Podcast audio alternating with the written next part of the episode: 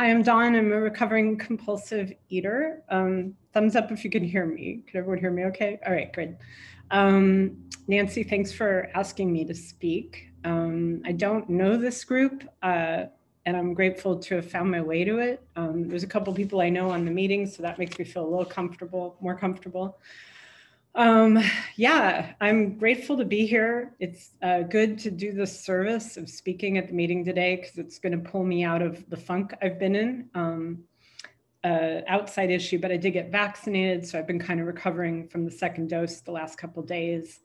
And not feeling well kind of put me in a funk, you know, it tends, when you're not physically feeling well, oftentimes it can affect your emotional state of mind. So just opening up with just sharing that this is really hard for me today, but kind of showing up for this is sort of helped structure what my lead was going to be about. So I'll just, the piece of literature I decided to pick was the Tools of Recovery pamphlet from OA that you can buy through oa.org.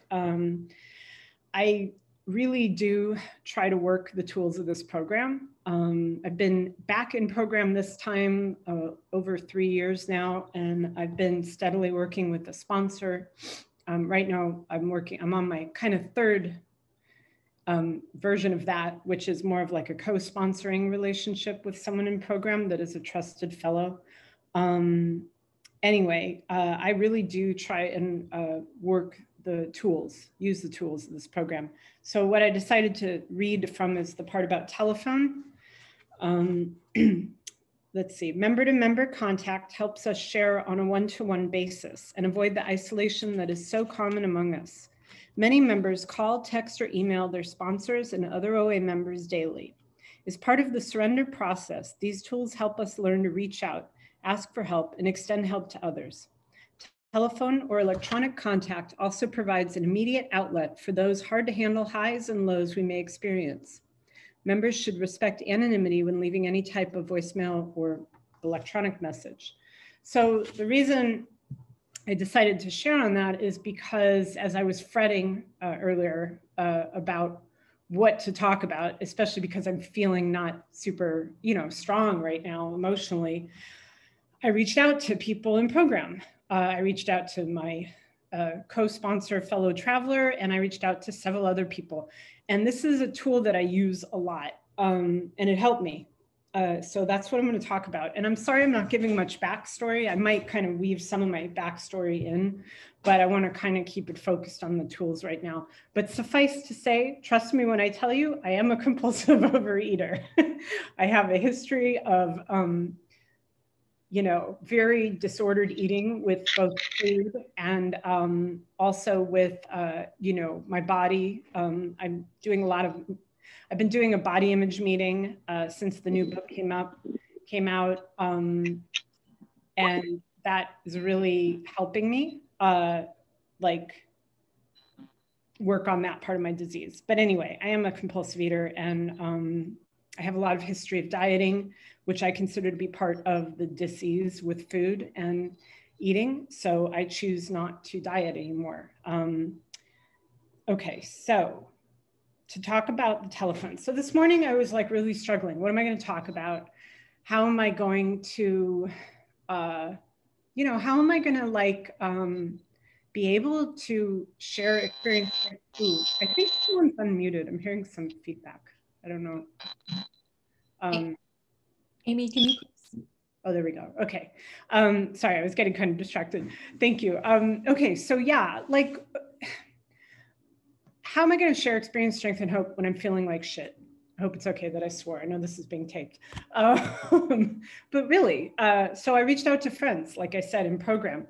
And when I do that, it is a tool I use a lot. I try to spread it around because, I'm a lot. We all are, right? I need a lot, and especially when I'm struggling. So I try to go to different people and not ever expect someone to have to show up for me or come through for me. And I try to tell my sponsees that, and anyone else that talks to me in program, that, it's like cast a net, like cast a wide net when you need help, you know, like reach out to several people, like send the same text to like 4 or 5 people, see what responses you get back. Keep calling until someone picks up the phone. This helps me a lot. I mean, this morning I was like, I don't feel like sharing. I don't feel like talking to a bunch of people who mainly I don't know. I don't want to stand up in front of y'all and pretend that I'm doing well when I'm not. Oh, great. Thank you, Beth. It's Beth, I think. Yeah. You know, so I reach out to people like friends and I just sent a text saying like, what do you do when you have to show up for your recovery and service when you don't feel like you have anything to offer? And I got lots of, I got like 4 different responses, which made me cry, you know, that was really good. I mean, one person reminded me I'm not Buddha. Like, I don't have to say anything brilliant, you know, I'm not here to fix any of you. I'm not here to heal any of you. You know, I'm just here to try and get better, you know, and live a fuller life, and not be in the food, you know, killing myself spiritually and emotionally and physically with it. Another friend just reminded me to like, look at the tools, which is how I ended up pulling out the tools of a recovery pamphlet and talk about the tools. And, you know, she said like, what you're doing right now, talk about that. So that's what I'm doing. I'm talking about the fact that I reached out to people that I trust and I got response back. And I am so grateful for that because that gets me through so many rough patches, you know, and we are not meant to do this program alone. We're not meant to do this life alone, you know. I often think of it as like, I like a lot of metaphors, so forgive me here, you know, like climbing uphill, like, right, like we're climbing, we're always like climbing, we're always on this journey, right?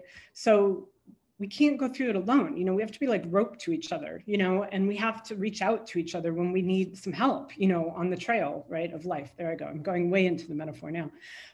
But it's true, you know, and right now, like this thing, this like, you know, piece of technology is like my rope often, you know, it's how I stay connected. And I consider that, you know, I consider us God with skin on. I consider that space between me and another human being where we meet in a place of like love and compassion for each other to be like that space is God, you know, and that's my belief. So, you know, now is a good time for some backstory. So I'm here speaking to you all. You know, most of my life, I was the kind of person who people think I'm really sweet and they think I'm really nice, but you know, I let people down like all the time, you know, like I've struggled with mental health stuff. I've struggled with, you know, obesity and an eating disorder for years, decades, you know, and I'm really experienced at not showing up for people and not showing up for myself, you know, but that isn't who I am today, you know, and I do my best. Let's put it that way. I do my best not to let people down now, you know. And I really do believe that, you know, here I'm 52, which shocks me to say it out loud. I'm 52, but I really do believe that the thing that I've learned the most in my life and in this program is to keep showing up and to keep going, you know, that's all I know now, you know, and that's what I do, right? Am I looking exactly like I want to look? No, you know. Am I trying to learn to love myself as I am? Yes, you know. When I hear people with long-term recovery speak, they often talk about how no matter what, they don't give up. Like no matter what, keep coming back, right? I mean, it's like said over and over again in program, and it is probably the biggest magic there is in this program, I think, is like just keep coming back. Because this is a hard, hard fucking disease to kick. And I thought I fixed myself. Like, you know, I did my last extreme weight loss plan. Well, I did an extreme weight loss program, an outside program. I spent a lot of money on it. I lost almost 200 pounds doing it. I kept the weight off for a certain amount of time. And then the weight started coming back on, you know, because I'm a compulsive eater. so I'm going to eat, you know? And I thought I had found the Holy Grail. I mean, I was like thin and I was eating all the time. I started to eat all my red light foods and all my compulsive foods, but I was still thin for a while, you know, because my metabolism was super ramped up, you know? And this disease truly is cunning and baffling. And it took me back down and I came back into program. I mean, I'd come in and out of OA for years. 10 minutes. Okay, thank you, Beth. I had come in and out of OA for years. You know, I think the first time I came into OA, I think was when I was in college. I have a vague memory of that. My mother was doing other 12-step programs in my teens, so that's how I got introduced to it. You know, and once you come, like, if you are a compulsive eater, you're going to hear your story in some version. You're going to know. It's like they talk about in AA, right? Like once that seed is planted, you can't ignore it, right? It's always there. But, you know, I spent so much money and time trying to like fix this in other ways, you know? And, you know, like it talks about in the OA 12 and 12, and I think it's in step one, you know, where it talks about how, you know, we have periods of success with that, right? We have periods where we can like lose weight, maintain that weight loss, but inevitably, you know, something shifts, right? Whether, and you know, I say just like, I have had periods where my disordered eating seemed like it had been alleviated and my struggle with my body seemed like it was over, but then it all came back, you know? And so that's what brought me back into the program 3 years ago plus. And I remember coming in and I did not want to be here. I was angry at myself on a level that, you know, only someone who's, you know, lost a large amount of weight or, you know, had some kind of like, you know, I thought I had fixed myself. I mean, I really did, you know, and so the self-loathing I had when I came back into program was enormous. And that was the one thing I said to myself. I was like, okay, I am going to keep coming to this program for 1 year and I'm going to work it the way they say to work it. Cause I never like, you know, I always used to flake on sponsors. I would get a sponsor and then I would like, you know, ghost them, you know, and like, you know, but I was like, nope, this is going to be it. You're going to do like 1 year, you're going to do it exactly the way they tell you to do it. And if you feel better a year from now, you're going to keep doing it. And that's what happened. And I hated myself less. And I tell people that, and they're like, that's a very low bar to set, but you know what? I needed a low bar to set. You know, when I came back into program, I was like, that's all I want is to hate myself a little less. I want to be able to like, maybe look myself in the eye sometimes in the mirror and feel some degree of like love for that person in the mirror.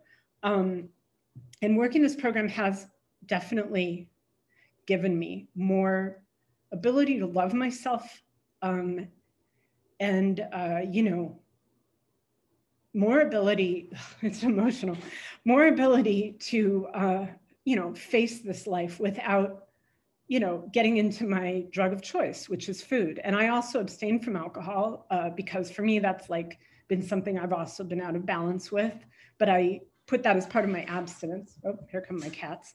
And, you know, it helps me to be clear-headed with the food. I guess I'm sure my time is almost up. So I could talk a lot about a lot of things about this program that I love. I try to remain focused on that. When people, you know, once you get really involved in programming, you start doing service and program and stuff, then you start, you know, having issues with people in program and you start having resentments and stuff. And once again, following the same thing, I just keep going. I keep working through them. I work, you know, I do inventory on them, you know, and eventually I get to the point where I have acceptance, you know, which is for me, the ultimate goal. And to me, I believe it is with acceptance and a connection with the power outside myself and greater than myself that I will find, you know, and be able to live in serenity. You know, I'm not sure how to end, but I guess I would say that, you know, if you're struggling, just keep coming to meetings, you know, and more than anything, reach out to people. And I think Beth was about to unmute. So I will just say this. Yeah, you know, I'll say, I believe that most of the magic in this program is not in the actual meetings. And it took me a while to realize that. It's you go to the meetings to meet people or see people over and over and over again until finally you feel comfortable to give them a call or text them or something. The like I said, to me, the one-on-one is what has saved me time and again. And look at this. And it's funny because just now someone that I reached out to this morning just sent me a text to ask me how I'm feeling, right? And this is a person in Arizona that I've never met, but I've met them through a meeting. And now there's somebody who can remind me that I'm not the Buddha and I don't need to be. And with that, I will pass. Thanks for letting me be of service today.